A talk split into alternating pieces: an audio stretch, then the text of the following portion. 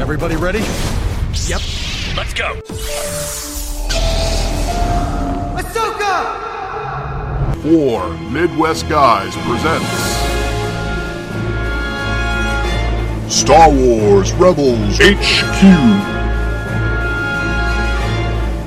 Battles leave scars. Some you can't see.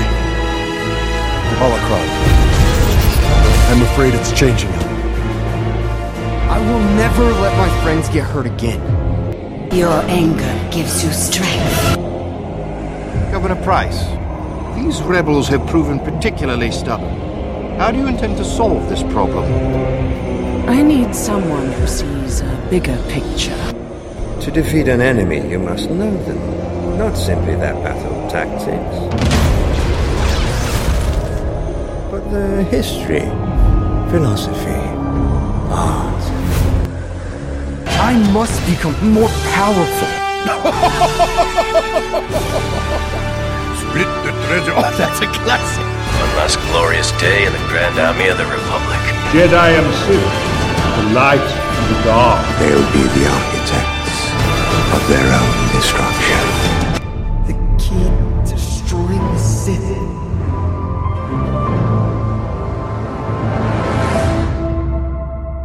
Hello, everybody, and welcome back to Four Midwest Guys Presents Star Wars Rebels HQ. Tonight we'll be reviewing Season 3, Episode 16, Legacy of Mandalore. With me to do that tonight is my brother Aaron. How's it going, man? How you doing tonight, man? I'm holding up. Good. You? Good. Can't complain. Ready to definitely talk some Rebels. Uh, Mr. Bauer can't be with us. I'm sure he's with us as a Force Ghost, though, tonight, and we wish him well. All right, so let's uh, move right into it. Uh, right off the bat, uh, there's a just that whole scene on the, I guess the uh, the new Phantom Two there, and uh, they're basically talking. Sabine's kind of hesitant about going home, I guess. Well, she kind of has been for the last few episodes, and and later on in the episode, you kind of get more of a feel of to the why of that. But Right. um, yeah, definitely is not you know in a rush to get there by any means. not by any stretch of the imagination. And although Fen Rao, who's on board, is more confident that in Sabine's family than she is, he's like, "I know your family. I know they don't want to serve the Empire." Blah blah blah. Yeah. you know.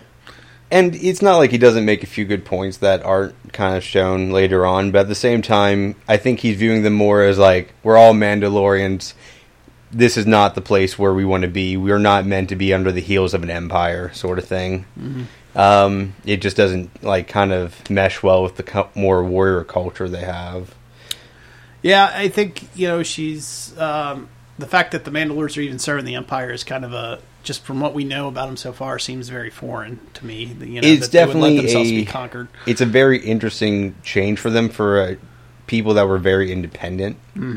Uh, so yeah, it it doesn't necessarily seem like it might be a long lasting relationship, but Yeah. clearly this has only been like going on for like what 10, 15 years. something like this basically about the same time shortly thereafter revenge of the sith so yeah Yeah. so it would take probably somebody like papal you know palpatine to take him down so Yeah. or at least submiss him so knowing how he twists and turns everything politically and not to mention actual Hmm. Yeah, well, you know, I mean, power. pretty much any time you see the Mandalorians, even ones that are kind of serving, none of them seem super thrilled about it, for a few exceptions. right They're just like, all right, well, we have to survive long enough to see this empire fall, sort of thing.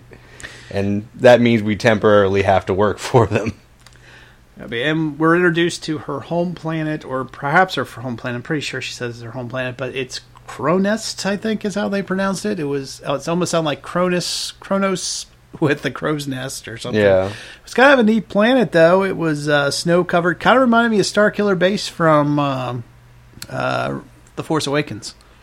There are some similarities. I mean, you do definitely have like the forest vibe. You have kind of a winter feel to Feel it. to it. Uh, so, like Pacific Northwest with more snow, or like Upper Canada. Yeah, like Vancouver area, maybe. Oh no, Vancouver's a lot sunnier. Okay. Uh, but you go inwards a bit, like to like near Toronto. That's probably not too far off. Yeah. It, but uh, you know, I did have that thought though. I was like, "Ooh, I wonder if this is the same planet that they build Star Killer base on." And they're like, "Eh, probably not." But That- you know, I I would doubt it just because you kind of have an infinite number of planets to kind of choose from. So you probably don't have to reuse planets too heavily if unless like there's some symbolic meaning to having it used that way. Well, you know me and, and my, my, my fan theories, so I it got my got Yeah. me thinking. I was like, There's well, nothing wrong with fan theories, man. You know, if they were going to build a weapon and they still had control of the Mandalorians by the time Force Awakens happens, and maybe they use Sabine's knowledge of weapons, I don't know. I don't. you know, just all that. I don't stuff. know if we look at like episode seven that there's any indication that the Mandalorians No. still work for like any empire sort of thing by then. Yeah, there's no clue whatsoever. I, Yeah. uh I actually kind of went back and rewatched a little bit of it just to be sure. Yeah, that I mean, wasn't even by missing the something. time you go to like a New Hope and Empire, like there's nothing that even really suggests that. Otherwise, you wouldn't really need to have like uh, Boba Fett as like a bounty hunter. Like you would just have him as like an Imperial soldier, right? Right, but in, you know, uh, Boba Fett though per canon is actually not a Mandalorian. He just has Mandalorian armor, Oh, okay. so that's kind of an interesting twist. on Oh, okay. things. So, Yeah, that is kind of interesting. yeah, So was that true for Jango Fett as well? probably we're not sure. Okay. Um, there's no, uh, as far as we know, with Django, we're not sure what the clarification is Okay. on him. But as far as Boba Fett is concerned, through the Clone Wars, I think it's Clone Wars. Yeah, I that uh, or no, actually, is it mentioned in one of the movies? Even no, it has somewhere. It's mentioned where he's not. He's mentioned as not a true Mandalorian. All right. So what does that So- that mean exactly? Like, is that that he's Just that they say that genetically Mandalorian, but he's not raised within the culture, or That he's like just- he's outcast from it, the he's- society. He's not. All they say is that he is not a true Mandalorian, and that's Well, basically that could be all- interpreted in different ways, Right. So is it because he's a clone? Like that could be You know. something like Mandalorians say to like other clans that were like disgraced, sort of thing. Right. It, it could just be because he's a clone, and they don't recognize him because technically he is a clone of Django Fett. Yeah. So- I mean, that could be a way to view that. That might be what it is, Yeah. but we're not sure. There's a lot of debate on, online about that, and I'm sure there, if anybody has some any interest out there, please reach out to us on the new for Midwest dot- uh, guys dot com page and leave us a comment there about that if you know anything, um, or can expand upon that a little bit further for us out there, listeners. Um, so sh- anyway, but anyway, getting back to the story, um, she doesn't receive a she doesn't think she's going to get a warm reception, Well, and even Ezra's like, "Oh wait, you're not kidding, are you?" yeah. well, one of the things I found funny about that is like there is actually a Mandalorian language, which I Yes. was not aware was a thing up until this episode. 'Cause Yeah. you- she actually speaks through like little intercom system, like alerting them that she's there to Right. land, and there's an actual language she speaks for that. Yeah. It's like, oh shit, have people been saying that like in the same way like Trekkies have had their own language for years, sort of thing? Yeah, Like- and, and in fact, there's been a lot of people that would say there's far too many similarities to, uh, at one point, how far they were going with Mando c- culture in the books. Mm. And that's where they developed the language. They, it almost makes them kind of like they, in Star Trek with the Klingons, they did the same thing. They created Klingon, yeah. you know, the actual language and, Yeah. and all that. Not that, you know, hey, if you Well, speak. Klingons were also a warrior culture, though, so that's Right, why that's it's, why they it's a make- funny comparison, Right, that's why I think they kind of got away from it yeah. for a while because they don't want to be, uh, you know, So, like, is it fully developed like the Klingon languages? As far as I know, I mean, there might obviously there's you know as English language evolves. I'm sure Yeah. they have to keep Change it and adapt it. Adapt it, but still. that is still kind of funny that both groups actually did the very similar thing. in that right, regard. right, yeah. It's kind of Especially because, like, even in the original films, like the closest thing you really do have to Mandalorian is Boba Fett, yes, and even Mandal- that's a pretty small character in the original film. well, really, when you get right down to it, right? I mean, Boba Fett is the whole reason they created the Mandalorian culture. So Yeah. even though he's not Mandalorian, yeah, so it is you the know. reason it got kind of put into the extended universe or how Right. ever that kind of evolved. precisely. So That that is kind of amusing, but yeah, um, you essentially have a small troop kind of fly up, and you kind of notice how fucking horrible they are at aiming with the rockets, because like it's just like throwing a couch, like nothing's really. It's just going forward and then it blows up, so it really doesn't aim particularly well because like she avoids it just by taking left, right, down a little bit. yeah, if there's one thing, if there's one thing about the animation I don't really care for in Star Wars Rebels, it's their flying animation. It's a little bit slow. At I don't know. times. The funny It kinda thing is- looks like it anyway. It, Like for it's the in slow rockets, it motion. looks pretty bad. But like, there's a scenes earlier on this year, like um, where you pretty much had Ezra like flying with um, Sabine. Like Yeah. through like these little caverns, and that actually looked really good. Now that looked good, but I mean, as far as like ships flying, Oh, for some okay. reason, like their maneuvers, it's kind of like Han Solo and A New Hope when he they first get on the Millennium Falcon, and they're like, "Look, there's two Star Destroyers coming for us. It's all right. I know a few maneuvers, and it's just the Falcon slowly lift, you know." Just kind of going off to the right. Yeah. it's like, oh, that's a maneuver. Okay, um, but Turning obviously they didn't right. have they didn't have the technology to do it. Obviously, Yeah. but at the time, but still, it's it's kind of like that. So if there's one thing I have to be critical about their animation, it is their their uh, some of their space battle scenes. It, you can kind of see it. It almost looks like the ship is moving in slow motion at Yeah. times. Well, I mean, that makes sense for some of the bigger ships like the destroyers and such, Mm-hmm. but like for the small ones that actually are meant to be more maneuverable and, you know, acrobatic, that Yeah. doesn't necessarily I seem know, like it it, works doesn't- for it as well. The only time they really did really good animation, I thought, with any kind of ship was when they did the B wing episode last season. Oh, okay. And that was that- the uh, Hera one, right? Yeah, where she got hold of the B wing, and I thought that was pretty good for the yeah. B wing and stuff. Yeah, that one actually wasn't bad. Yeah.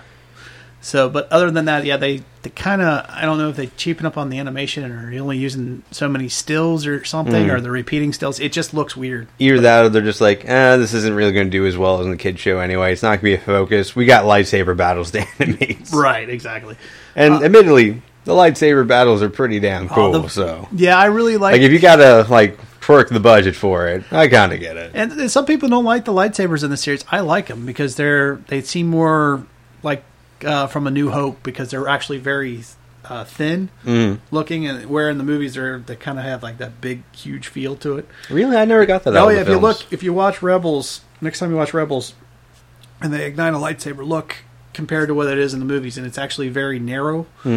well, Blade- for di- bladed- certain lightsabers, you definitely see it. For uh, Kanan's, for Mm-hmm. example, it's very rapier like, yes, uh, whereas the dark saber is much more katana like, and Right. you have Vader's, which is actually kind of closer to katana as well. Yeah. uh, but It- I think that's somewhat intentional. if if you look at Ezra's, even Ezra's blade is the same way. Ezra and Kanan's blades are very very fine. Hmm. Uh, I always assumed that was just the style of the lightsaber itself, more so than like the actual animation of the well, lightsaber, even though. even when I s- uh, I thought um, uh, what's it called Vader's was uh, was really small, co- like thin compared to the what you see in the movies. I mean, maybe slightly, but it it definitely does seem like a thicker like lightsaber than you Yeah. have for like both Ezra and Kanan. But every I don't know. It seems like every trilogy. And it's hard to say with different too, Ahsoka because she has like the two little. but She does like blades. she does the side blade thing, which makes it look like katanas, but in reality they're not. So Mm. Yeah, um, it'd be more like the short katana thing, right? Oh. kind of yeah. I can't remember the name. they're of actually it. long, but yeah, but it, they're longer than Mm. the, than the the um, um, the short katana. I can't remember the name of it either. Now. Yeah. Um, but yeah. Uh, so, but it seems like every I don't know, it's just like we also saw Maul's like saber this uh, season as well, and that one doesn't look noticeably that much shorter or like thinner. Than I, to me, they're has in the thinner. past. They all look thinner to me, and they look more refined, like All right. like they were in the original trilogy. Um, Fair enough. then the prequels, they they kind of made them look bigger, and Hmm. then Force Awakens. Not only did they make them look bigger, but they turned up the bass. Like when they ignite the lightsaber in in Force Awakens, you hear that son of a bitch. you A know? little bit, but I think Yeah. part of that is especially once you get to like Kylo Ren, where it's definitely going for more of a European sword, Yeah, like Kylo- feel, where it's going to be a, like a th- longer broadsword. Kylo's makes sense though because he's using a cracked uh, kyber crystal. Yeah, which is also why it like has that almost electrical spark, thing. Hmm. like fire. It's almost like a fire sword. Um, getting back to the old D and D days, but um, yeah, but like when they ignite Anakin's old lightsaber in Force Awakens, they put some serious bass on it. I mean, Yeah. you can hear it's like, you know, it's Yeah. like, you know, that was the big effect. But now that yeah, we've- well, I think even by the time you get to the prequels, like they were kind of amping up the special effects because they had the ability to. Oh yeah. So, yeah. So, but now that we've gone through the history of lightsabers, well, not a very in-depth history, just us kind of comparing them. s- slight overview for you. Um, so let's talk about. Uh, so yeah, she doesn't receive the greatest reception in the world. She didn't think she would, and they pretty much shoot her down. Yeah, Which is- kind of force her to land because it, Yeah, pretty much they are right on top of the ship because the actual rockets don't work. yeah, Uh, so they actually, I guess, just blast straight into the engine with kind of a precision strike. Yeah, very precision, and it was very quick, and they knew exactly where to hit the ship. So that shows you, I guess, their Yeah, it's- technical expertise, if nothing Well, else. it's almost interesting because you're like, oh, I guess you can do that that way. Like, I'm just used to like ships blowing up in space, like where oxygen doesn't exist, uh, or exists in such small quantities it really shouldn't be flammable. That's why Uh, it's fantasy. yeah. but this it was just like, oh yeah, just- just shoot out the tires, done, land, take them hostage. Right. It was like, oh shit. That's an option. We can do that more often. it's weird that doesn't happen actually. And we also find out though that Sabine has a brother. We she kind of Yeah. mentioned him last episode, but now we finally meet him. His name is Tristan, which I don't know if that's a very Mandalorian name. I, I, I when I think of Tristan, I don't think of very manly men. Um, You think of someone selling sunglasses? something like that, you know? yeah, I, Tristan just doesn't ring. Uh, It's a doesn't- very kind of posh white name. Yeah. and he's not white. At all. I mean, they're you know he's got the tan look, kind of like Sabine does. So Yeah. Uh, yeah, so I, I don't know. It- It's just in terms of name, like that's what comes to mind. Is Yeah, the it doesn't kind of- ring warrior to me. Yeah, you it's know? very just upper classy sort of like This is Tristan. yeah. Hello, Tristan. Um, yeah. But anyway, so we meet Tristan. He apparently now serves the Empire. Yeah, So he he finds serves out- under the guy that's technically running the Mandalorian planet who serves the, Empire. the Gar Gar Saxon. Yeah. yeah, who we've seen in past episodes. of that. yeah, I think we saw him in the episode where um, Sabine was taken hostage, or um, not Sabine, but um, Ezra. Ezra. Yep, Yeah. back on the the Protector's world. Yeah. yep, Concord Dawn. Um, so yeah, so he's apparently he serves the Empire and basically he tells Sabine you, you just shouldn't have come back. You know? Yeah, well, so I obviously mean, some serious resentment. It, going it's on funny there. because that's more or less every member of her family she meets here is like, "Why did you come back? Like you were safe. You were you were good. Like no one was hunting you. No one was trying to mess with you. And now we're here, and now we have to deal with you." So eventually he's escorted to. Uh, we finally meet Sabine's mother.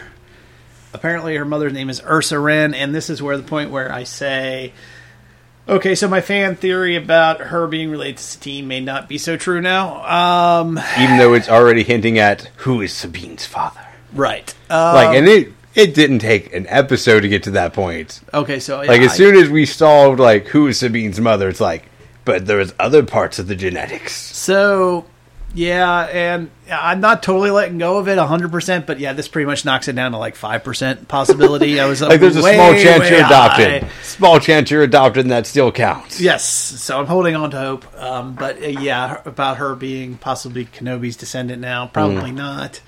Um, they're I think a lot Yeah. of fans really want Kenobi to have a descendant. Like 'cause you Well, hear yeah. that in the Ray storyline too for episode seven. Is like that's a well, possibility. that, that was part of my my theory is that Sabine was uh, Kenobi's descendant and therefore was Ray's mother. You know, Oh, That- really? That was the fan theory I was going with oh, okay. in my head.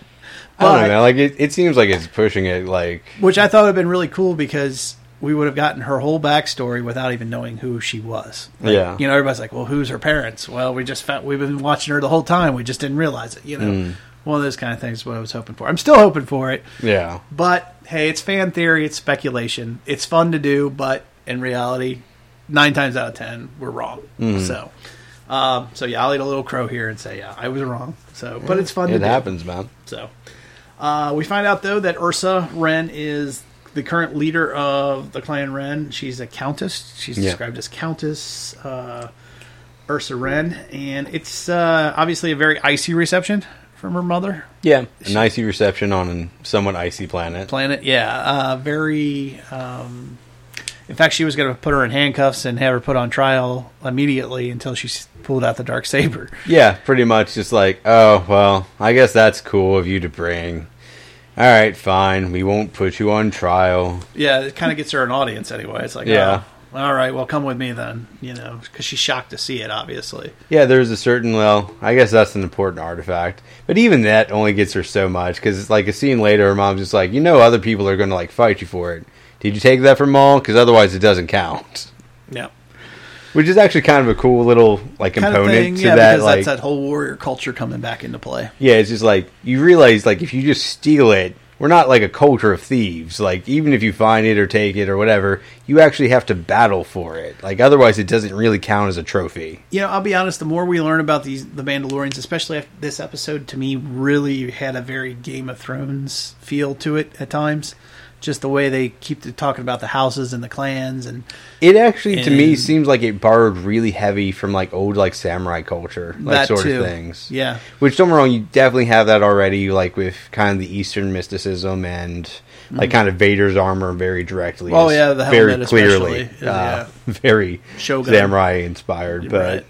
but yeah, with this, like you're taking like a lot of the same things. Even if you look at like kind of the building architecture style, there are some similarities you can kind of go to. Yeah. I mean, later on the episode, they have more or less what's a training dojo room, which makes sense for a warrior culture, Right. But it's set up directly like. Like old, like Japanese houses that Kind like, of, yeah, or they're- like dojo sort of their things. toad yeah, has their its own dojo in the house. Yeah. yeah, yeah. Kind of Karate Kid. Yeah, Yes, a little yeah. bit. talk to drum. Um, but yeah, uh, it was I I, I don't know. I, I liked. I her mother just seems to be very obsessed with restoring her house Yeah. to glory. Well, I you know, mean, at, at you know obviously That while is trying to something- save her family at the same time, but yeah, there's a lot of responsibilities that are juggled and like prioritized, and it's a warrior culture, so you have to put up like a heavy front, and yeah, Mm-hmm. there's a lot of components to that that kind of make sense. So, Yeah. but yeah, it's not necessarily the most nurturing for a gentle personality. No, no, not even a little bit. Um, but you know, right from the get go, she's already throwing stuff at, at Sabine. She's like, "The rebels are going to bring down our house. Mm. You know, why did you bring him here?" Uh, you know, she's she even goes on to say that the dark saber that's not going to save you. It's just a symbol. Yeah. you know, even though Sabine's like, "Well, that's a, sy- it was a symbol that once united all the clans, mom." You know, duh. yeah. she's like, well, you didn't earn that symbol, so you know people are going to challenge you for it. Can you even wield that thing? Yeah. she's chastising her the whole time. That's after they after the main meeting. But yeah. And then we learn that uh, because of Sabine's creation of Empire weapons, it's apparently brought shame upon their house. People thinks that she's a traitor, not just her family, but apparently all of Mandalore Which or is other funny houses in Mandalorian culture look at upon her as a traitor. traitor, which is weird because like they sent her to serve the empire, Right. and then she did what the empire asked of her. right? So it, Only it's, to have that turned against them. yeah, so on it, them, it used on doesn't. them, whatever it was. It seems like the like blame would be passed upwards a little bit, like Yeah. just like well, you're the one that sent me to the empire, sort of thing. But it really, I guess, like it's just a shit flows down sort of Mm. Well, eh, thing. and that's in, in a way that kind of why it reminded me of Game of Thrones too a little bit because you know the wheel is constantly turning. Hmm. Yeah. you, know, and- you have like that sort of like blame and politics Uh-huh. thing. Very yeah, much I so. mean, you definitely see that with Saxon. You see that with Ren, and yeah, it, I can see where you're coming from. There is that kind of you're kind of politically dealing with like other you know opponents, like in Mm-hmm. other the- houses. yeah, Yes. yeah. Yes, I, I it's- definitely could see where that would go. you know, here's the here's House Targaryen. and here's you know. Apparently, this is where Disney wants to set up like its next standalone live action film is just the Mandalorian Empire. It's funny you say that. We'll get to that in a, later on in the podcast. Oh, okay. I meant that more as a joke, but all right. But as a result of her shame and the shame that she's brought upon her house, which again goes back to how you were s- saying it was kind of like a Japanese culture, you know, Well, it definitely shamed is your taking family, you shamed your house. it's definitely taking things from like kind of the old like samurai concepts. Mm-hmm. Right. I'm not sure if it that translates to like Japanese culture as a whole, but it's definitely taking some things from like old samurai films. Yep. And because of her her traitor uh, ism, her shame that I guess you could just say House Wren has pretty much fallen on hard times. Yeah, uh, it clearly seems like it probably wasn't in the greatest shape even before she joined the empire, but Right. just because you clearly are like have like the entire Mandalorian, you know, culture kind of under the empire at this point, with the exception of the protectors that got killed off like several episodes ago. So you got you know uh, they've had to make some sacrifices. It's, it sounds like they've got uh, her s- Tristan is now serving under Gar Saxon just to try to mend fences, so to Hmm. well, speak. that and I mean, try to it's keep one of their those things. stature somewhat. If Saxon is technically like the governor of like the the planet, then yeah, that's kind of how the hierarchy would roll there.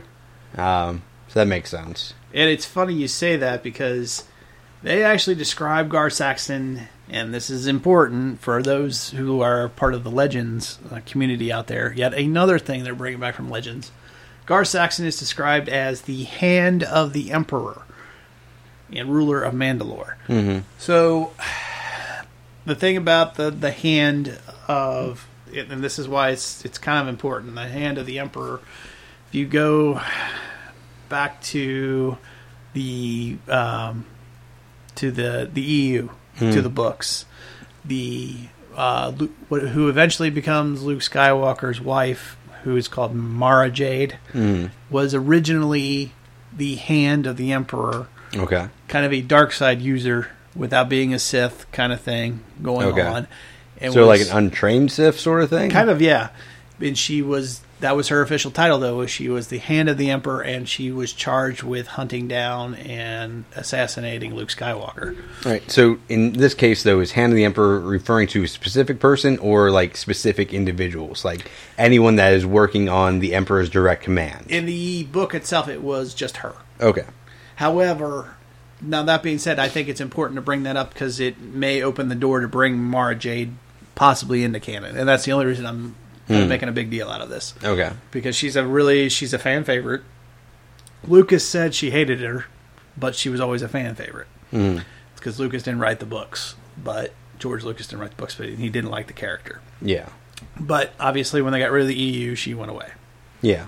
Well, I Disney mean, redid it. Disney's been taking a lot of things it wants from it just to kind of simplify its own universe, sort of thing, which makes sense. And it makes sense. And also, though, but one thing with Filoni seems to be doing, Dave Filoni, the creator of the show, seems to be doing, he's throwing a lot of things back into canon in Hmm. their own way. We've seen it with Thrawn, other things, ships. you well, know, yeah, I think creatures, things if of that matter. You have essentially your pick of the best parts of the EU. Mm-hmm.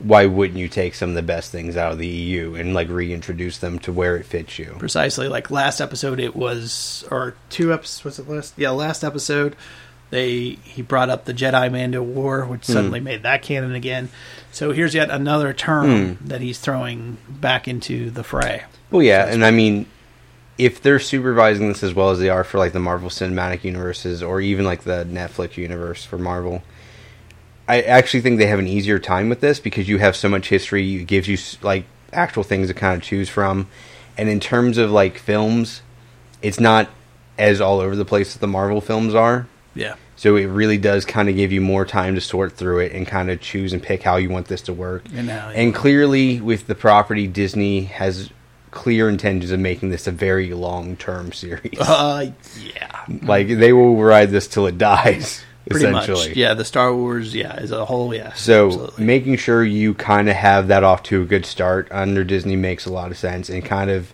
picking the highlights and the things that are useful and the things that are making the universe somewhat more concrete makes Mm-hmm. a lot of sense from Disney's point of view. Oh, absolutely. So and so that's why I make such a big deal of this, you know, hand of the emperor. However, at least in this episode, they make the hand of the emperor almost sound like he is would be the same as the equivalent as a governor in the empire. It does sound very similar to that. Yeah. Like you're essentially just a position down from the emperor, and you take direct orders. From him. You're not ruled by you don't have an empire ruler, but You don't have a senate to really deal with, With- or you're just dealing with the emperor directly. Really- He will give you orders. right. Um, I guess that's kind of close to the daimyo system, or like kind of the uh, shogunate system in some ways. Kind of because in this case it sounds like Gar Saxon is ruling on behalf of the Yeah, emperor. well, I in mean this that's place. kind of how it works. Like you have an emperor, and then you have like shoguns beneath him, and um, Yeah. that they're kind of working directly under the emperor, and Emperor. they're like ruling territories for him, Right. Because it's such an expansive area. So Yeah. So it's just like it's it may have been something the the Palpatine created just to keep the Mandos from politically saying that they're not being ruled by the Empire necessarily. They're working for the Empire, but they're Hmm. Well, that, not- and I mean, it actually seems to make sense in some ways as well because you don't have the same kind of military system you have in place for a lot of the other planets where you have direct empire, Mm-hmm. like uh, army and like stormtroopers and such. So actually having them have some I, some concept of self governance actually might help you know maintain peace while also still allowing a military presence. yeah. And we also find out in this episode, I think it was this episode, that that uh, Mandalore is a collection of over a thousand planets Is it really? in its system. So it's not just Mandalore itself; it's this planet that we're on now plus countless others. Hmm. So it's a very large territory that they they rule. Yeah. within the galaxy. So Okay. that, that's a pretty. I don't there's a- remember them bringing that up in this episode. I did think it was they? this episode, or maybe I was doing some research for this episode. But e- either way, it's a very large territory, and Okay. so it's probably would be best looking at it from that perspective. Would be best for Palpatine to control it very loosely, probably, or le- let them To think be honest, that they're that's being probably true for a self-governed. lot of planets and areas as well. Yeah, Uh, like having that sort of system set up for multiple planets makes sense because at some point you're just stretching your military too thin if you're trying to have like bases everywhere. Well, not only and I that- mean without like a droid program to kind of support your numbers, like it's it's pretty hard to do. And- I'm sure. and as this is still pre-Death Star uh, time period, it makes sense too because it, with it, now, granted, once he had, if he had kept the Death Star running, then he probably could. He could have probably taken over everything just because people would be f- out of out of fear of getting their planet their planet Yeah. blown to bits, you know, by the Empire. You know, fear. Well, yeah, but I mean, you already see a society that's you know in fear of you know the empire as Some well, just for weapons. Yeah. their massive numbers of troops and weapons and so forth. Right.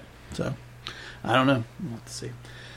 So again, so Sabine and Ursa, they do the, the we move on to the whole one-on-one session. Some of this we've already talked about, but um, but we find out that Ursa had no choice to obviously serve Saxon. She doesn't really want to, but uh, we also yeah, it mentions that um, Sabine's father is a prisoner in all but name. all but name. So, yeah, he's being kept on Mandalore Hmm. from them, not allowed to leave Mandalore. I guess. Yeah. Which is And- funny because that also brings up the question of who Sabine's father is, Right. and like that's going to be a whole other thing. Correct. And you also have like another thing that's brought up like near the end of the episode as well. That's kind of in the same concept of that, is because we'll, we'll, we'll talk about that towards the end, I guess. Uh, but it's weird because you even see Sabine more or less turn over the dark saber to her mother in the scene. right? She does. She does. It, it's almost as a uh, kind of a gift of, of or a leap of faith, really. Well, it also to her. going a little bit into the later bit of the episode, it doesn't seem like Sabine wants it still, even though she has trained to use it. Um, Mm-hmm. She doesn't really view herself as being the future leader of Mandalore. No, and that kind of took me back by surprise. Yeah. Um, that she's kind of twisted it and turned it and said, "Well, I'll temporarily do it," almost like a she's taking on a, um, a Jonah Arc kind of or Jonah. Um, did I say Jonah? Arc? Did I say it right? Joan of Arc. Joan of Arc, yeah. You know, the ki- she's going to be kingmaker. She's not going to be the king, but she's going to crown who's who's going to lead. Kind of Hmm. like it almost just seems like she's setting herself up for like a temporary position more so than like. But yeah, I mean. Mm-hmm. That's I what- guess to jump forward, she is more or less saying, "I'm not going to rule, but I'll find who rules." And you also have that question kind of Mm-hmm. pop up in this episode too. So you have to, if this actually kind of like finishes up before like, you know, uh, episode four, you kind of have to wonder like, well, who's technically in charge of Mandalore for like the entire original, like films? Well, that's it's uh, before we we know through the Clone Wars uh, until she's assassinated. It's Satine, Hmm. Uh, but after that, we don't know what happens really. Yeah. Hmm. Other once Maul takes over and that whole then the Clone Wars end, we don't really know much about what happens. in be- So I mean, between, it's just so- one of those things. Like by the time you get to episode four, is it a situation where Mandalore is kind of united again, or is it still fighting amongst itself throughout that entire time? Uh, it's a good question. It's a good question. That we're, I think we're going to find out one way or, or the other. We'll Yeah, get- it definitely get seems more like dynamic. this is like this episode. Like in the first half goes really slowly, and it kind of picks up pace. Yeah. But it definitely seems like it's setting up for like an entirely different arc, or for its own kind of standalone Yep. kind of thing. that's we'll get to that in a second. Um, so, but let's get back to the one-on-one scene just real quick. A couple of highlight points I wanted to talk about. Um, we also find out Sabine because Sabine asked the question, "Why didn't you come back? Why didn't you ever come to look for me?" Mm. Mm-hmm. And then that's when she, you know, she just Ursa says, "Well, you were safe. Don't you understand when you ran away?" Yeah, pretty much both her mother Yeah. and her brother were just like, no one was hunting for you. Like the Mandalorians, like weren't hunting for you. The Empire wasn't hunting for you. Mm-hmm. No one had shit a reason to deal with you. But now you're here, and now we have to. But yeah, so it's kind of an interesting dynamic. It's like by you running away, believe it or not, that's why I yeah, never it's came almost after you. it's you kind know? of funny because it almost like justifies her previous position of like with in the rebels of not wanting to go back. Yeah. and it's like, oh yeah, she was right. She was completely right before yeah. everyone talked her to coming back. from Ursa's perspective, yeah, because it was this was the political answer. Yeah. and her s- daughter was safe, her family was safe, Hmm. except for you know somewhat safe. Yeah, You know she and they wasn't still, being actively hunted in the same manner. She was always the thing that seems to be going on with Ursa is she's constantly trying to balance keeping her family safe and also trying to restore their family name at the same time. yeah, Or- um, you well, know. that and you know, kind of upholding like Mandalorian tradition, honor standards, things Mm-hmm. Right. like that. Yeah, definitely juggling lots of priorities, which probably is why the strict demeanor is really fitting for the character. Yeah, it is. And then next on, you know, Sabine asks for her help, and that's when she gives her that dark saber. It's almost like, all right, I trust you. Here's my, Yeah, here's my uh, olive. this is my branch." bargaining chip, Right. Like this is the Here thing you that's go. kind of keeping me safe somewhat, So- and I'm trusting it with you. I'm trusting it with you, right? So we uh, shows a little bit of faith, I guess. So your your first, Yeah, But Oh. Ursa does betray her. You know, Kinda. I mean, she's negotiating for her daughter's survival. correct. Kind of. So it's somewhat betrayal, at least for, you know, Kanan and Ezra, but it is trying to work things out to where Sabine can be kept there. But you know the thing that that that kills me though when she's talking to Sa- Gar Saxton in that whole video and she's like, "My daughter will be sa- will be safe, correct? Oh, she'll be well. All of House Red will be well taken care of. I assure thee." Yeah, I'm like, it's- come on, why would how would you not know that he's coming to kill you? I mean, when you say Yeah, it's something definitely that one of those cynical- red flag sort of things. yeah, it's like, eh, eh, eh, eh. oh, you'll be well taken care of. I assure you. you know? yeah. Uh-huh. yeah. It's like that, that's not ominous at all, but all right. the funny thing is, like, even when he gets there, though, he does seem kind of okay with the agreement at first. When like he doesn't seem like he goes in gun blazing, like I'm going to kill everyone in this house. Like he's just like I won the Jedi and well, her too. So Kind of, and that, but I think he always had the intention. He was coming to wipe him out. oh, eventually, yeah. yeah. I mean, I don't think. I think he knew that Sabine wa- wasn't going to say yes to this. Well, that and I think it was also kind of. It seems like it's one of those things like the Wrens were kind of there temporarily.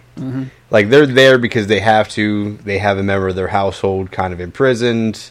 yeah, and like, Like eventually, that bargaining chip wasn't going to hold forever.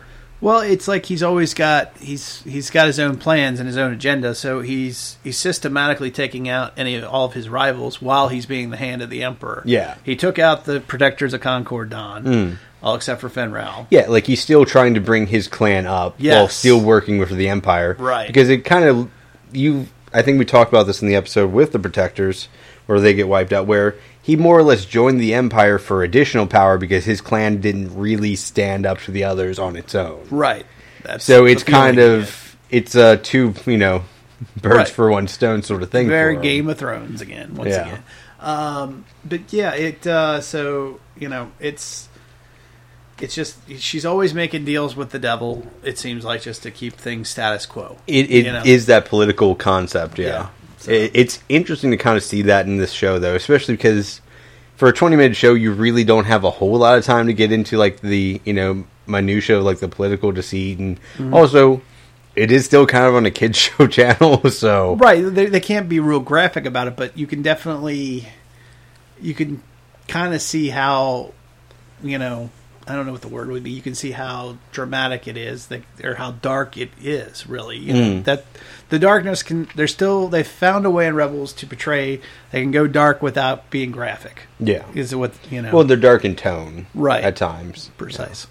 So, um, and that doesn't always require you know graphic violence or sexuality. It just right. it needs to convey the feeling and emotion of it. and it does they do a pretty good job of that most of the time um, so ursa reveals her plan to the jedi and turns on them uh, who sabine no longer have their lightsabers because they gave it up earlier in the episode. right and when- luckily fenrau has been sneaking around behind Yeah, the we haven't scenes. really mentioned that too much, but he stayed Yeah. back at the ship and right he's hiding the whole time. yeah, I kind of the sparring session again. That was kind of cool between her and her brother. Kind of. Well, it's interesting because it kind of shows he's also in on it because it's clearly a distraction play. right. Exactly. Um, but yeah, I mean, it was an okay kind of like sparring session sort of thing. I don't think it'd be the highlight of the episode or. No, it's not the anything. highlight of the episode, but I think it also shows that he's a pretty skilled warrior if he was able, he because he takes her down. Yeah, I mean, which like he is- sweeps her legs. right? And considering all the training she's had recently, Hmm. I think that's kind of a feat for for him. Oh, yeah. you know. So, But it's also kind of shows that how much Sabine relies like on the little toolkit like thing on her Mm-hmm. uh, Yeah. Mm-hmm. wristband because later on in the episode when she is having the larger duel, she relies on it very heavily for the small shield to Yeah. like, the small little dart thing. Like, R- right, yeah, the flamethrower even Yeah. she uses that too, which is cool. Yeah. Um, like she's useful at multitasking a lot of things and bringing them together. So Yeah. it could also just be kind of a difference in fighting style where the one local weapon isn't really kind of her speed since she's used to relying on so many different things. True. But then we find that uh, you know Tristan just kind of reinforces during their sparring session his resentment of her Hmm. for having to serve Gar Saxon all these years because you know she's because of her, her Yeah, betrayal. because he and- has to bring up his family name as well. Right, he he doesn't doesn't. Yeah, it definitely release it. shows kind of the burden of the culture. Yes. in a lot of ways. very much. He doesn't see her. She he doesn't see her as a traitor, but he blames her for causing the problem. Yeah, nonetheless. So, which is kind of screwed up in its own way, but Well, yeah, it's it's a kind of a twisted mentality of it a little bit, but Mm-hmm. it's uh, you know resentment and you know sometimes those sort of emotions kind of come out in negative ways. So yeah. And then one of the the scenes that where Ursa making her deal with the devil literally gives Sabine symbol of faith and hands To it right over Saxon. to Saxon. yeah, And it's like, are you kidding me? I'm like, wow, okay, who then for is actually an additional thing if he actually was able to keep it after this episode because like wipes out House Ren who used to be an enemy even Mm-hmm. though they were kind of serving under him. And now he actually has the symbol that you know united Mandalore. Right. And honestly, if he wanted to like lie off his ass off and just be I- deceitful, he'd be I like, "I killed took her." it from Maul." Yeah, Yeah, right. like no one's seen Maul in years. No one would believe, would doubt that. or he could just say he killed Sabine who had it, Uh, Yeah. you know, and even if they shot her, you know, he'd be like, Yeah. oh, well, I did that. yeah, Yeah. because clearly multitasking is completely fine in the Mandalorian culture. like you have, you know, guns, you have nets, you have rocket packs. Well, like yeah, it's, yeah, it's, essentially arena fighting. yeah, it's it's whatever weapon you have at your disposal. Yeah, that counts. Right. Strongest survive. Yeah. That's, that's the rule. Right. Doesn't matter what you kill them with, as long as you kill them. Right. So she gives it to Saxon, of course. Then Saxon, that's like, well, then House Ren must be destroyed for because you guys have been conspiring with rebels. So Hmm. obviously we have to. And then the the fight. Yeah, scene's it gives kinda almost cool. like a political justification for it, which Very is much kind of so. funny. Yeah, he's like, oh well, you're obviously conspiring with rebels, so I'm gonna have to kill you, um, wipe you out. yeah, Gives Tristan the choice. Tristan obviously chooses his family, but yeah.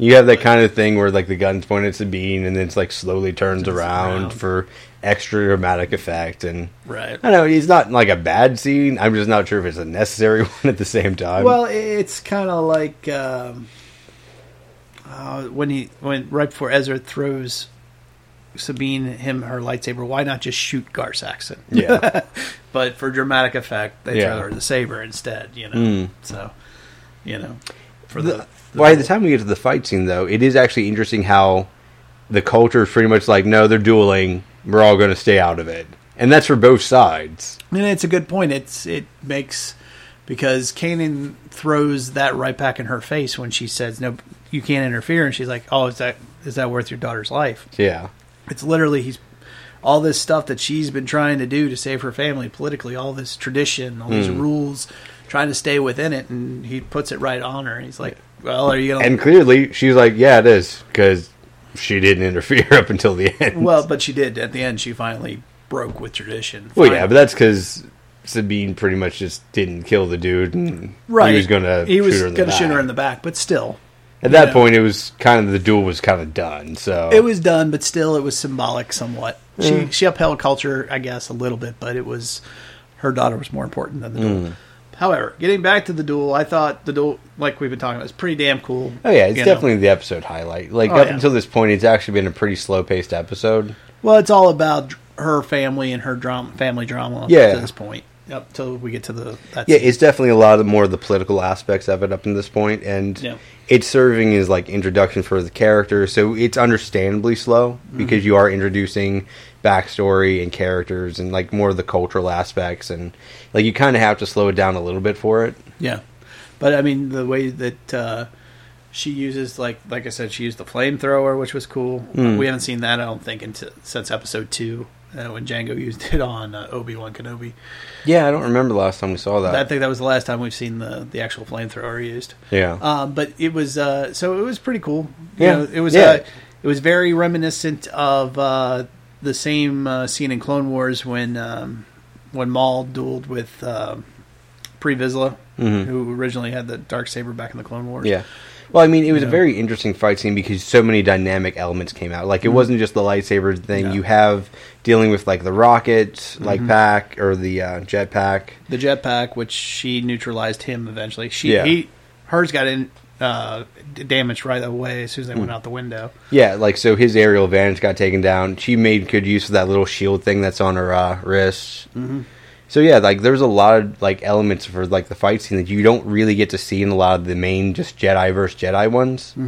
So I mean, it really added like kind of an interesting dynamic, and it maintained like a pretty good speed throughout the entire it, fight. It did. It really, uh, it- you know, it, I I love the one. I love the duel in the Clone Wars, and I love this one too. Um, I like the idea of how the ice was cracking underneath their feet for extra dramatic effect. Oh, yeah. it was. Um, actually, I was kind of amazed it didn't actually like just crack all the way because it seemed like it was leading up to it that was heading point. that way, yeah, and then it stopped short of it. But um, I think the best part about the whole duel for me though is when she had she defeats him, and she does the whole lightsabers ac- right across his head. Mm. That's intentional throwback to Anakin Skywalker episode three Mm. with Count Dooku and the the duel at the beginning of the movie Yeah.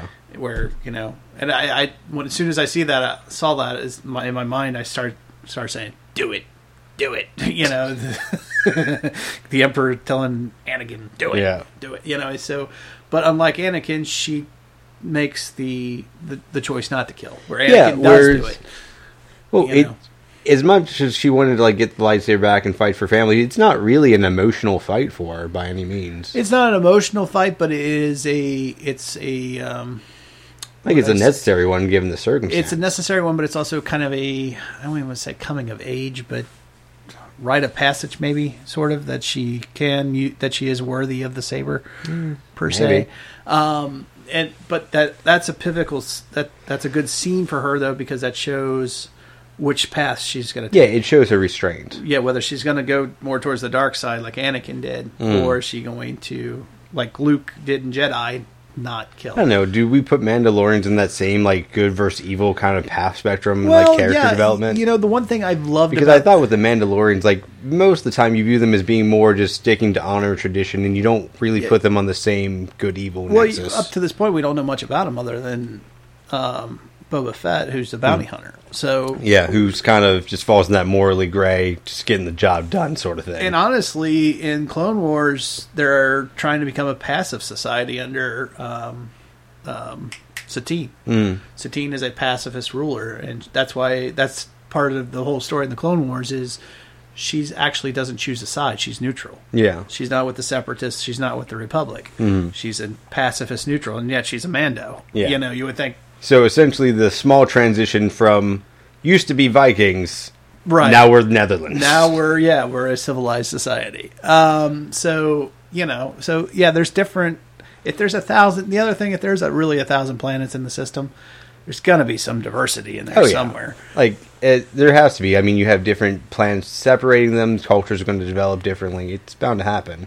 and as far as the dark side and the light side i'm still not holding on faith that she's not somewhat We're force sensitive, Yeah. in some way shape or form and well, the yeah, other- but at the same time, like, and I think in this season alone, you have things like the Bendu that kind of fall weirdly gray, but we don't know why. well it, it that's that's the thing that, that dri- that one scene drives me nuts Oh, Bendu looking at her. just staring off and looking at her, it makes Bendu doesn't appear to anybody else or react to anybody else unless they're force sensitive that we know of.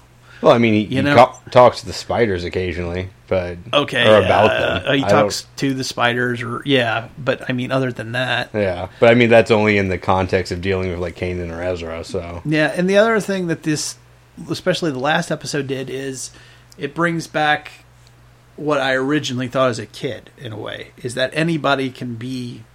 Originally, before they brought along the man, when we got into the prequels and they brought along midi chlorians and all this shit. which is such a horrible addition to the universe. It's- as a child, I always grew up believing, well, as long as you opened yourself up and then you were willing to do Yeah. the training, anybody could be a Jedi. yeah. Well, I mean that's the more fun way of viewing it, isn't Right, it? Like instead because of then you being- have that kind of like Knight's Code, like anyone Right, kind of work towards right. it. You- like, you- you're a don't have squire. this like bloodline shit. Well, yeah, sure, because you're a squire uh, slash Padawan. You Yeah. know, you're a learner, apprentice, and Yeah. you work your way up. That's how it used to be until they brought the prequels. Well, yeah, but I mean, I think by the time we get to um, the uh, film that just came out, Rogue One. yeah, Rogue One, like you do seem to have certain characters that aren't necessarily force sensitive, but do open themselves up to the force. Force, yeah, Force faith almost. Yeah. It's like so there does seem to be kind of ways of working around that. So even if you have like a low midichlorian thing, like you can still tap into something. right. You can still believe in the Force. Yeah, or but it- use I it. wouldn't assume why that'd be like a set genetic thing. It's- like it's such a weird convoluted. I get the addition. idea that some could be more sensitive than others. I Yeah. get that. I, I wish that's where the route they would have taken. because I mean, like Right. if you're like the closest thing you can put that to biology, biology is um is like ATP and like you know actual s- like energy development in cells and things like that, and like but that's that's not a set number. Like you can actually alter like how your body produces energy through work and effort. Right. Well, what they did is they try to they try to apply a science to the force, and that's that's the problem. It's It's it's fantasy. fantasy, yeah. And uh, they said it's microscopic, you know, bacteria in your bloodstream. I mean, that's a Star Trek answer. That, Yeah. You know that, but well, Um, I think with the prequels, you try to do a lot more. The goal was something closer to Star Trek than the original fantasy series because you dealt with a lot of like political stuff along the lines of like trade routes and things like that as well. yeah, it's So, Mm-hmm. true. and I think that's just l- what Lucas wanted to do, and there's nothing wrong with it. It's just there was nothing wrong with it. It just he took some of the fun out of it with for me because up to that point, Yeah, yeah, 'cause it- I could I could be a Jedi. I just got to do the training. You know. yeah, I- like you transition it more from fantasy to more science fiction, trying to make it- yeah. Even though the appeal of it was kind of fantasy, Right. Exactly. So, um, so yeah. Uh, where were we though? Before I, I went off on my little little tangent there. Um, I think we were talking about the duel scene. the duel scene. Uh, yeah. So I I really like that scene. You know, they did they mimic the Anakin scene. Yeah. Um, you still think she might be force sensitive? yeah, I do in a way because they keep doing this stuff, and it's just like Well, yeah, but I Really? think this is an, ep- a show that really likes giving those little false hints things as well. it could be if it's a red herring, it's a really big red herring. Well, I- I because they've mean- done that a little bit, like before, because they do that with the owl thing too, right? Yeah, that's the other thing. There's three owls that show three of these. Whatever they And then also one conver- of them is like convolutes, something she paints on her like armor Yeah, itself. and it's on their armor. It's just like, okay. Um, so I still think there's a twist yet to be played out, but I don't know. I could be we'll, wrong. we'll see, man. Like, there, there's a lot of places they can go with this, and they, clearly they're starting up like an entire story arc for this, and it, it could go, you know, in multiple directions. and that's it's interesting you brought that up because the next thing after her mother obviously saves Sabine is they start talking about Saxon's death and how it's going to create a Mandalorian civil war. Yeah, because you destroyed, you know, the hand of the emperor on a planet.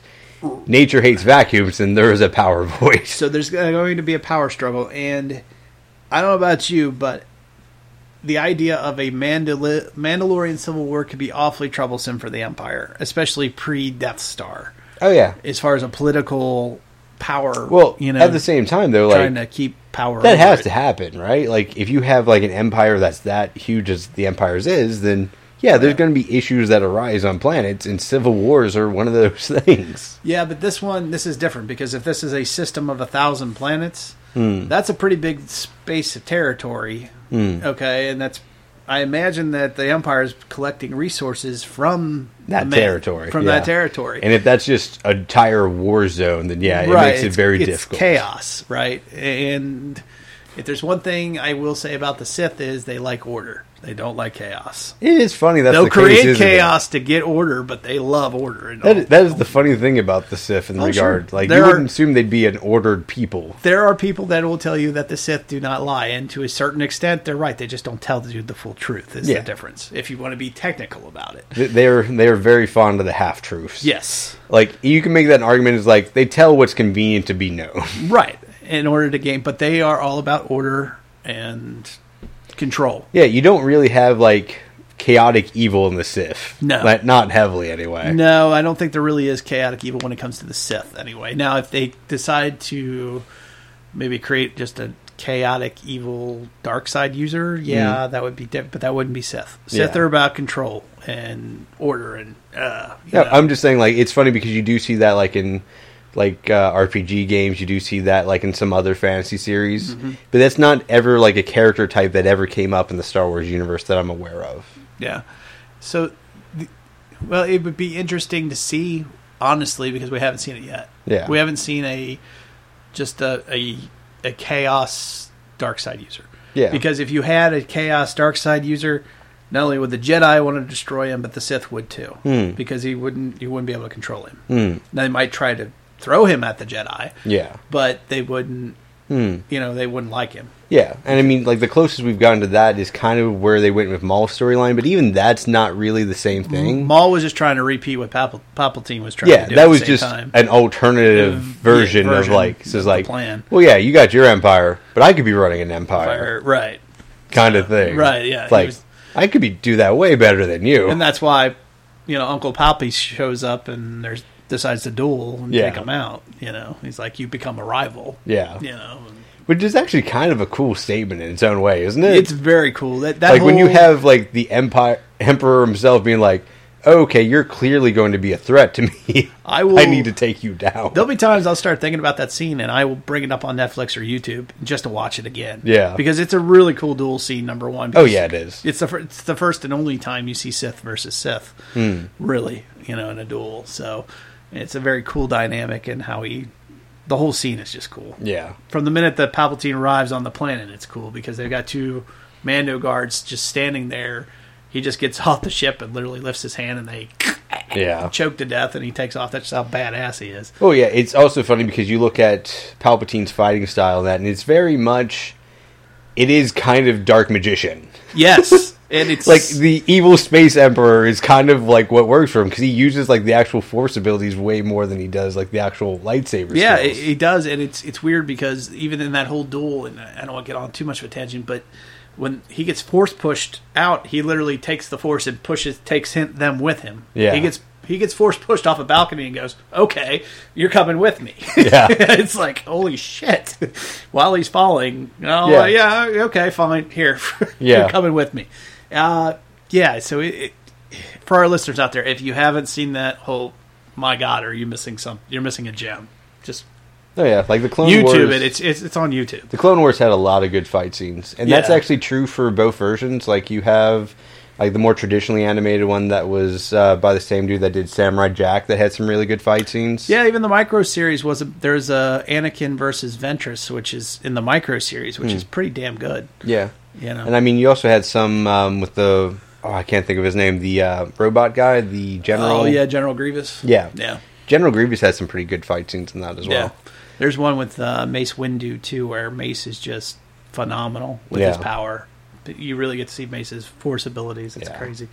Um, but anyway, so uh, but yeah, getting back to the the whole Mando Civil War and the idea of it.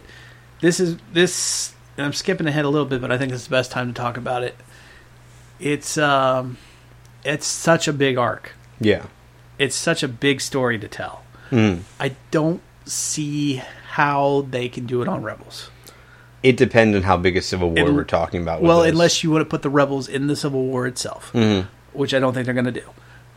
I think there is a chance, and it, right now I'd say there's 50 50 Hmm. because they keep talking about a new yeah, they've been talking Star about Wars animated series. They've been talking about that for the last year, and that's one of the reasons. Um, what's his name isn't technically the director for this show Dave anymore. Filoni. Yeah, and Like Filoni's technically been off for like the season. Like he's still technically like a producer, but he's not still- directing every episode. He does some episodes. He does some of the animation for some. Of the, he did the animation for the these two episodes. I think Hmm. he helped with that. He helped direct this. These he was involved in. But he stepped down a lot from Oh, yeah. what he has in the last and I couple think years. the series. I think that's why we had a lot of spin-off episodes this year, or standalone, or um, filler. Hmm. Yeah. as we like to say, or semi-filler even, because you could kind of tell that it's somebody else running the show in, in some cases. Hmm. Um, but that being said, I think there's a reason for that. I think we've heard we've heard that uh, Filoni say himself that he's got it all mapped out in his head, Hmm. like Mando culture. yeah, And I think if you do that, you're going to want to use that yeah. if you're going to put that much time and effort into something. Hmm.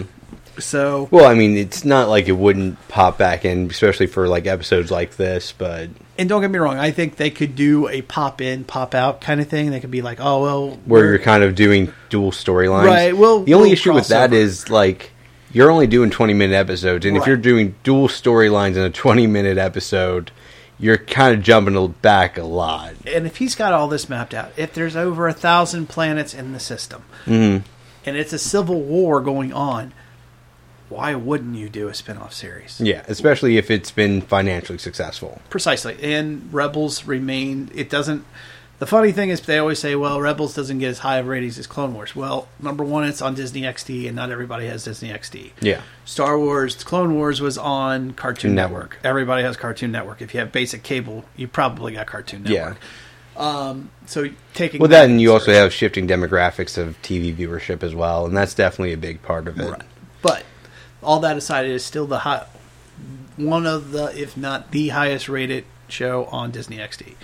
I really wouldn't know, to be Well, honest. it, like, it is. wh- what would be the second? I think uh, one of the Avengers series. Is it Avengers? I have to Yeah, go I back think and they look. have I have Avengers. to go back and look it up. They have Avengers and like Spider Man on that. They got Spider Man. I think's up there too. Yeah. But um, anyway, and granted, yeah, it's a kids show, but they've got adults that are tuning into this. I don't know. I mean, So- the funny thing is, even going back to the early '90s, there was a couple Disney cartoons that probably allowed for adult viewership. Like Gargoyles was f- fantastic about that. That was a good series. Um, you probably didn't have a lot of adult viewership for that back then, but maybe a few. I think looking back on it now, I think it really allowed for like longer storylines than you know the time usually allowed for. Yeah. Like, so I think it it had the potential for it. Yeah. So all this taken in consideration, I'm going to at least say there is, and I am speculating once again. I have no proof whatsoever, but they have not announced a Rebel season four, even though they've recorded season four. I know we're getting a season four, so I would not be surprised if they are holding off the announcement for Rebel season four because of one or two things. Because you've got Star Wars Celebration coming up. Yeah, And I think that's when they're going to announce not only maybe maybe Rebels will end at season four, maybe I think it's gonna be season five. Hmm. But I could be wrong. They may decide that they're only gonna do one more season. Yeah. But I think they're gonna announce this. Well, I mean, we've already us- kind of established we're about what like two years away from Rogue, Rogue One? One. at this point, maybe a year and a half almost. Yeah. So, but I think they're either going to do two things. They're gonna they're gonna announce a new animated series. Yeah. For no matter They've what. been rumoring it for long enough that I would assume s- They're they going would now- hear either this year or next. I would be highly surprised if they do not announce it. I think absolutely we're going to find out what the new series is. Uh, number one, uh, number two, they may also announce that uh, that Rebels is ending after season four. I could be wrong. It- Possibly. I hope I am. I, I prefer they keep going with Rebels forever. Yeah. But that being said, so I think uh, yeah, so I think there's a everybody seems to think that they're going to do the next anime series is going to take place between Jedi and Force Awakens, which it could be. Yeah.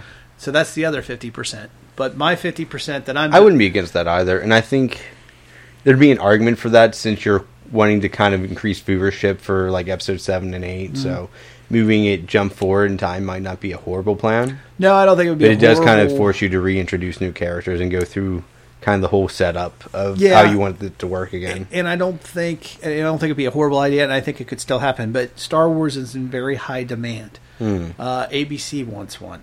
Yeah. Netflix is in talks; they want a show. So I can definitely see in if ev- all these people want shows, I could definitely see them. It allows for multiple things. to they, be I could happening. definitely see them going to Dave Filoni and asking, Do you have an idea for a spin off series? Do you have something that you want to do? Yeah. Yes, we still want to do a Force Awakens, Jedi Force Awakens series, but Hmm. do you have something else? I think it's this. Yeah. You know, I think they could definitely do a whole Mando Civil War series. Would you want to call it Mando Civil War? Mandalorian Civil War? Why not? Would that just be the entire thing? It'd just be Mando War. Maybe Mando, the Mando Wars, the Yeah. Mandalorian. I don't know. Mandalorian Civil War. I don't know. It would be cool. No, Oh, I'm just because- curious if you had like a title in mind, like for like if you'd like to see no, that not show. really. I haven't got that far with it, but it would be cool because you would have it would be a war within a war. Hmm. So you've got the rebellion versus the empire. Is the Civil War taking place inside of the entire? Well, at the same time, the At rebel the same time, the and Empire rebels and the thing's going on. empire are fighting each other. You have these. You have the Mando Li- Mandalorian Civil War Hmm. happening at the same time.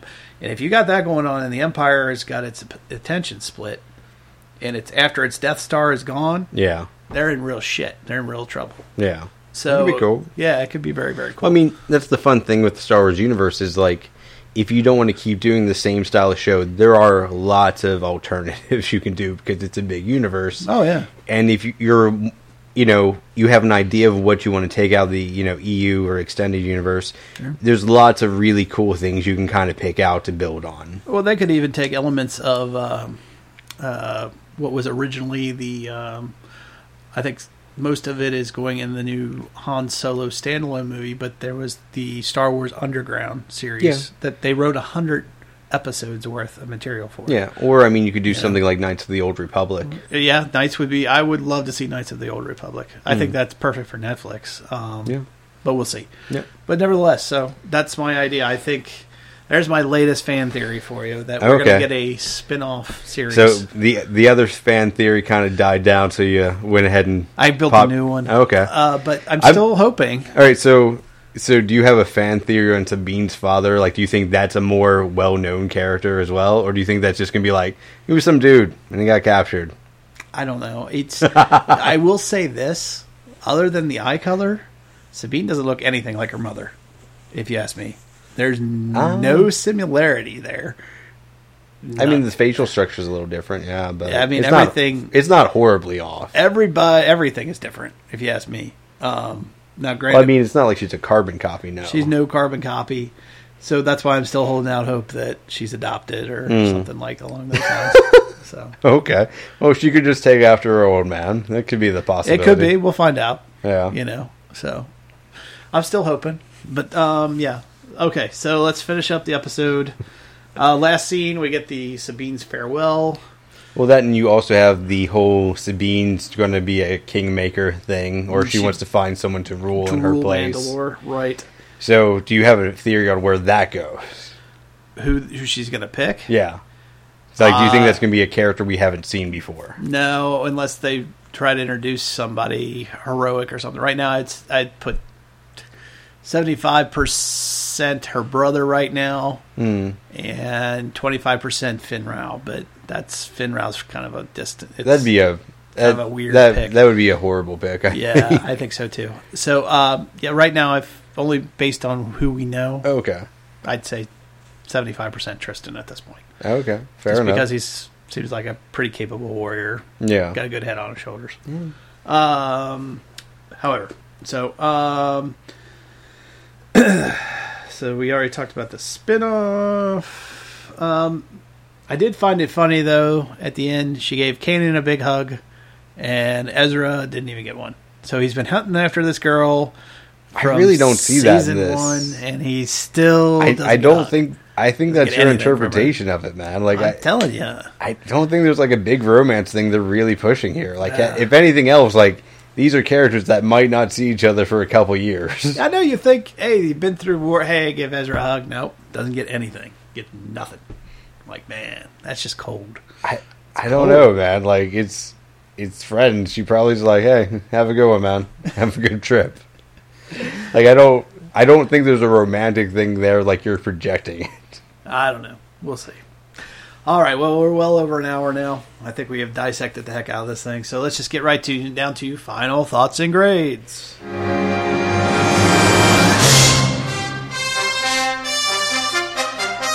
All right. Um, I'll start off. I'll give my, my final thought and grade. I love this episode. A lot of Mandalorian uh, even though it did a little bit slow at points, but there was a lot of family drama. We learned a lot about Sabine's family, a lot about uh, what we, could potentially happen in the future, uh, a little bit more about Mandalorian culture, even. Uh, I love the idea of a Game of Thrones and Star Wars, so I, I give this thing uh, overall a. Uh, I'll give it an, a solid A. Uh, I won't say A plus, but I'll definitely give it a solid A. Uh, Aaron, Uh, for me, I think it'd be a B plus. I mean, it is a little slow in the beginning, but all the reasons for it are pretty justifiable. You are introducing new characters, backstory, uh, more cultural elements. Um, so pretty much everything that makes the first half of the episode slow is there for a narrative point. So it really is understandable. Um, and I think it kind of picks up in the second half. You definitely have that, you know, really great duel towards the end. It has a lot of interesting elements, and I think it's a solid episode. Oh, it's definitely yeah. I couldn't agree with you more. It's definitely solid all, all the way through, even.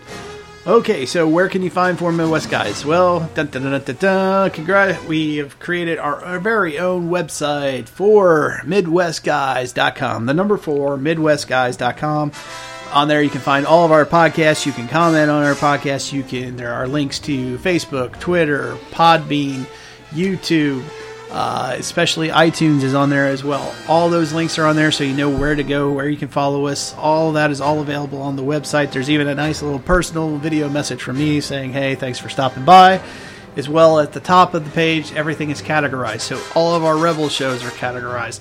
All of our Marvel DC Kings are categorized for you. Meaning, if you click those links, you're going to get nothing but those podcasts on one page.